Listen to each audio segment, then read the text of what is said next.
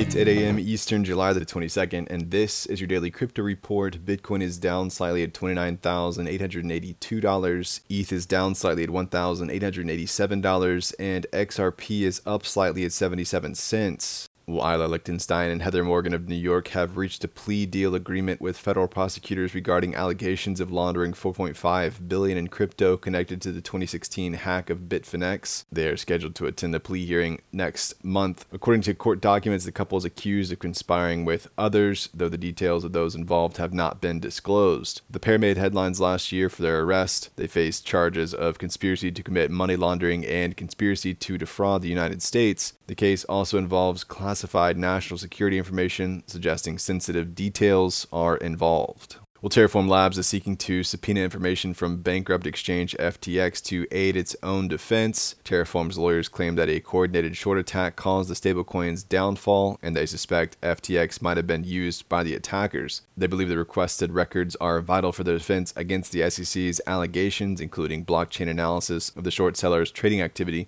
In addition to the SEC case, Terraform's former CEO Do Kwon was recently found guilty in Montenegro of using a fake Costa Rican passport in an attempt to leave the country and is currently serving four months in jail. The hearing on the new motion to subpoena information from FTX is scheduled for August the 2nd.